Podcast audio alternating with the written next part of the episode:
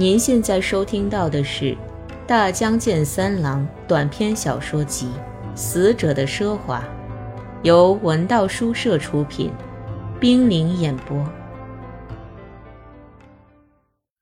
我们光脚踩着冰凉的小石子，从低矮的石墙中间穿过，跑到一个拐角，可以俯视宽阔的石子路。含带雾气的夜风送来被极力抑制的，然而越来越大的喧闹声和脚步声。我们看见人群在石子路上移动，这巨大的打击使我们喘不过气来。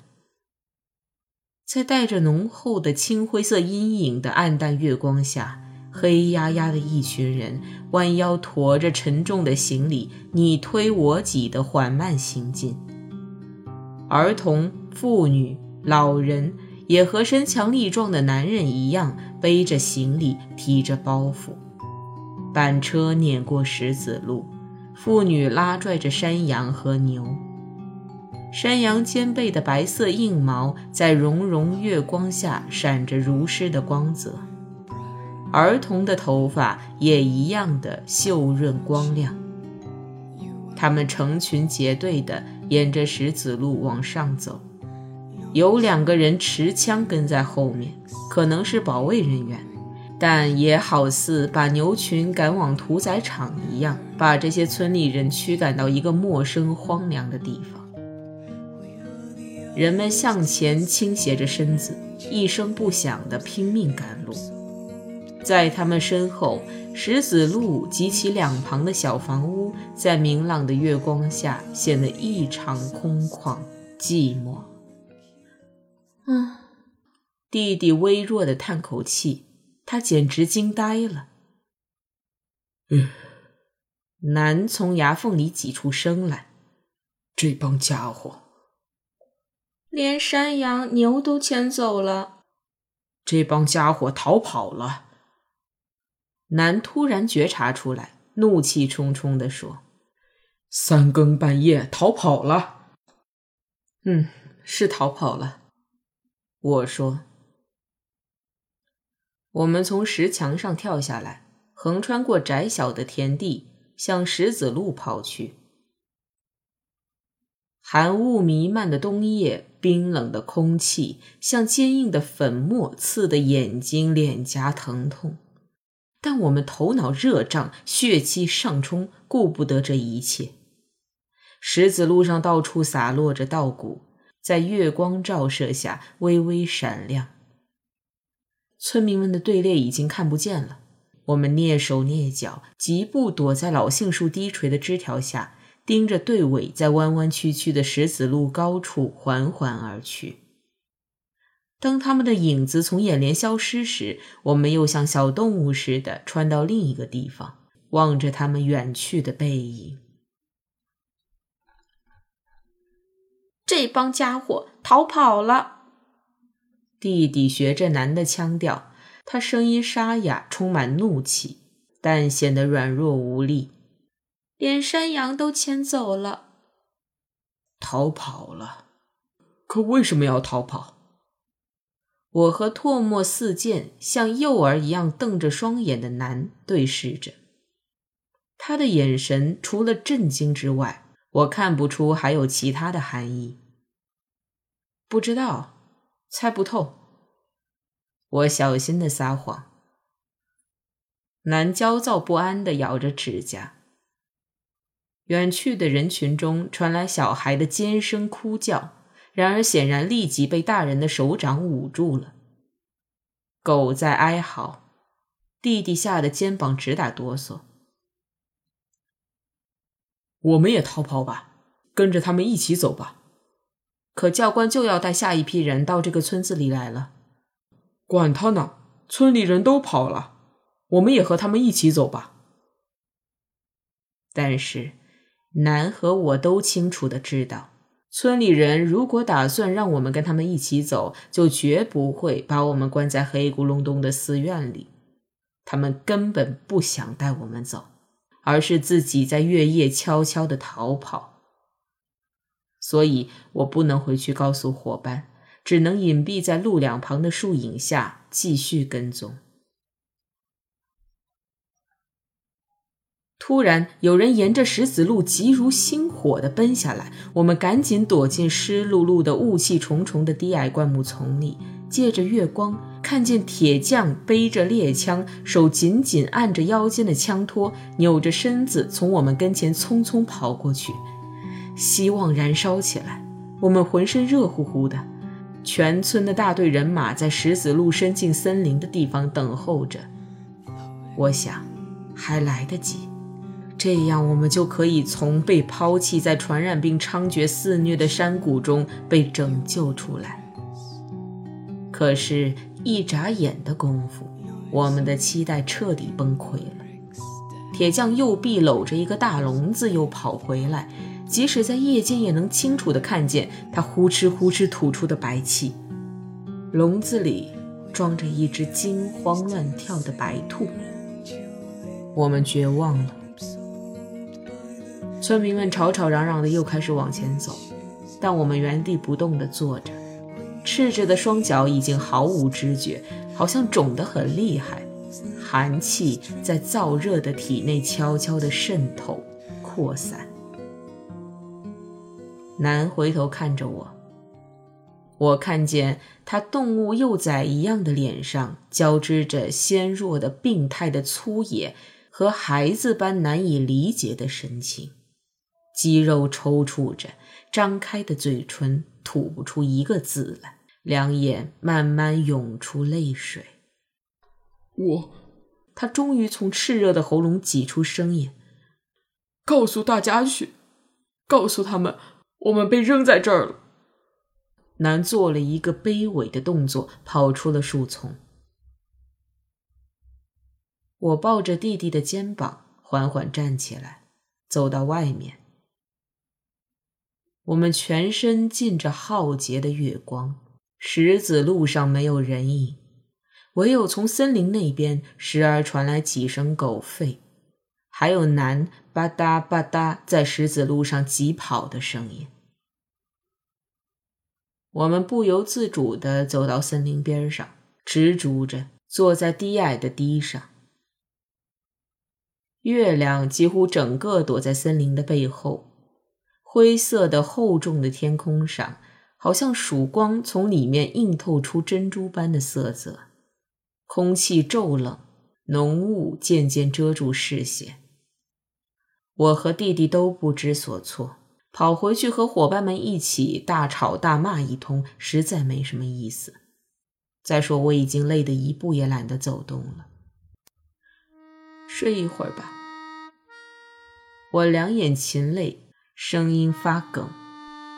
我的衣服很臭，弟弟的额头顶着我的腰窝，蜷缩着身子倚在我身上。我不想穿这件衣服。太阳出来后，拿到河里洗一洗。我完全是给他鼓气。其实那小小的溪流又能洗些什么呢？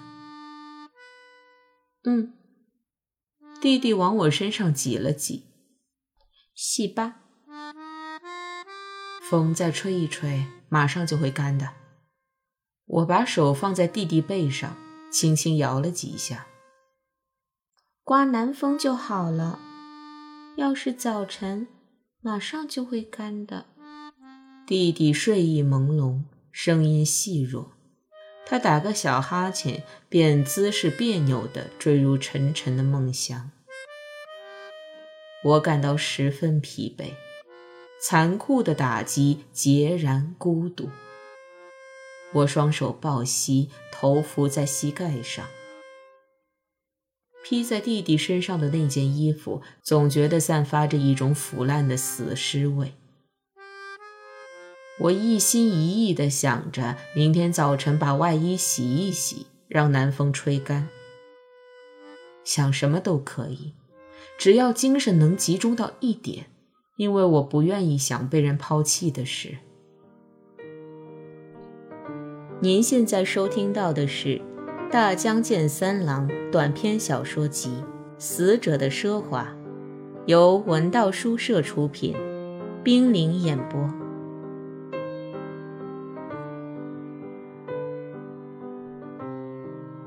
第四章：封闭。天亮了，整个村子寂静无声，听不清鸡鸣狗叫。丧失活力的破败村庄里，所有的房屋、树木、街道，以及包裹着一切的深邃的山谷，都沉浸在柔和的粉末状的泛白的阳光里。我们这些被抛弃的少年在石子路上缓慢地走着，上坡、下坡，晨光如水，淡淡的流泻在村子里。几乎没有在我们的脚下投射出阴影。我们这些人毕竟不能像树木、房子那样无声无息的仰面朝天。为了远避散发着阴湿臭气的伙伴的尸体，也不能总藏在阴暗的寺院里。我们双手插在上衣口袋里，弯着身子，瞪着睡眠不足、布满血丝的眼睛。在如同波涛汹涌的大海边上的荒无人烟的冷漠的村子里，慢吞吞的到处转悠。我们心神不安，三五成群的在繁霜匝地的路上转着，碰到其他伙伴从高处下来，看着他们百般无奈的神情，一种奇异的滑稽感顿时涌上胸间。令我们心绪激动，于是大家默默的互相微笑，或者传递口哨。我们在这个空荡荡的、只剩下一个空壳的村子里，觉得有点害怕，对自己的处境，犹如先前参加学校文艺晚会演出，感到十分紧张。当我们知道人们撤离村子的时候，有一个小时左右，极度兴奋。现在这种高亢已经消退，仅以沉默对这个奇异存在的荒村表达肃静的心情。要不是时时坚毅忍耐地克制自己，我们一定会无拘无束地放声大笑。没有人监管，我们无所事事，也不知道干什么好，只好耐着性子在村子里转来转去。村子沉寂宁静，山谷的上空晴朗明媚，透着沁人心脾的蔚蓝。废矿坑散落的山坡上，清风阵阵吹拂，翻弄起灌木银灰色的树叶，像无数小鱼游动翻腾。一会儿，石子路上的树海沙沙喧闹起来，那是风儿来临的信息。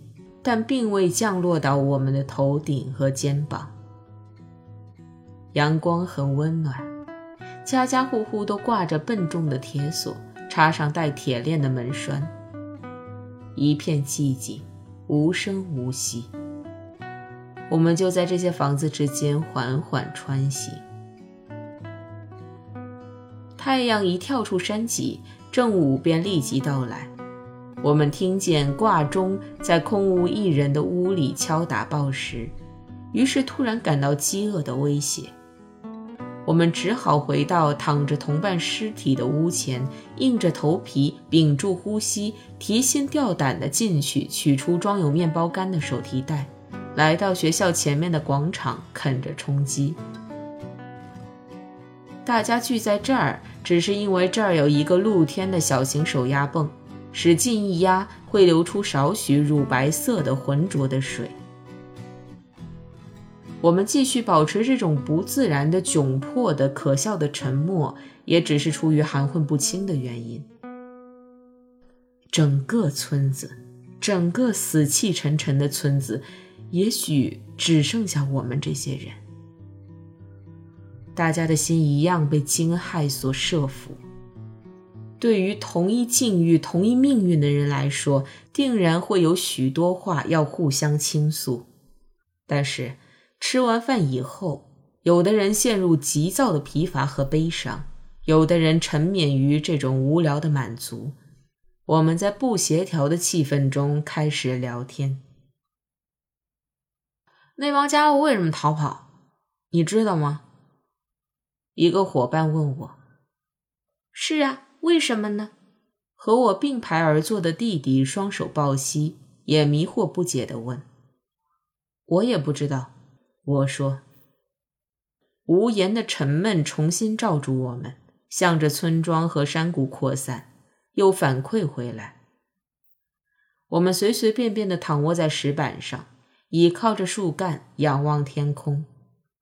天空奇形怪状地渗入我们的脑海，大家一时呆然若失。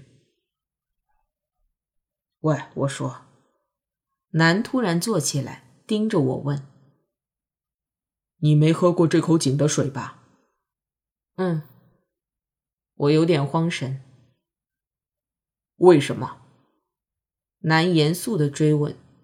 “我知道，你是怕得传染病吧？村里人也是害怕传染病才逃跑的，把我们扔在这儿喂细菌。”所有的人立刻情绪骚动起来。我想，无论如何，必须让他们平静下来，否则这些人破罐破摔，会闹得天翻地覆。我必须这样做，这是极其急迫的问题。啊 传染病？我撇了撇嘴，表示对男的蔑视。我根本没这么想过。村里的那个女人死在土仓里，接着我们的伙伴也死了。我们那个伙伴没到这儿来以前就生了病啊，大家说是不是？还有动物，南略一思索，那么多动物都死了。动物的尸骸，昨天刚刚掩埋的高大的坟头，钻心的臭气，这些令人恶心的东西立刻浮现在我的脑海里，使我心神不安。是啊，那到底是什么缘故呢？耗子的病，兔子发情生的病。我故作嘲讽的口气。谁要是害怕，就跟在村里人屁股后面逃命好了。我走。南忽的站起来，把手提袋往肩上一搭，坚决地说：“我不想死，你们就留在这儿得病，半死不活的等教官带下一批人来吧。”伙伴们一个个都站起来，最后只剩下我和弟弟两个人。我们相互看着对方，弟弟嘴角滑润的皮肤紧张的颤动。当南他们踩着石子路往前走时，我们故意把手提袋留在原地，表示自己的反对态度，然后跟着他们往前走。我和弟弟跟南他们保持一段不远不近的距离，在弯弯曲曲的坡道和铺满潮湿落叶的林间小路上并肩走着。我们和南对立，想和他宣示我们兄弟之间的团结。但说实在的，我对南走后我们能否继续留在村子里没有把握。所以，当弟弟钻在我的腋下，用力抱住我的胳膊，灼热的眼光仰望我的时候，我硬着心肠视而不见。弟弟的眼睛在问我：真的不是传染病吗？地鼠等许多动物不是都死了吗？而我在肚子里反复地说：“我不知道这种事，我哪能知道？”出了树林子，便是轨道车的轨道。男他们停住脚步，对着轨道无可奈何。我和弟弟不顾一切跑上前去。我们之间的小小分歧已经冰消瓦解，又完全凝聚在一起。一群茫然若失的人望着轨道对面。不约而同地发出绝望的叹息。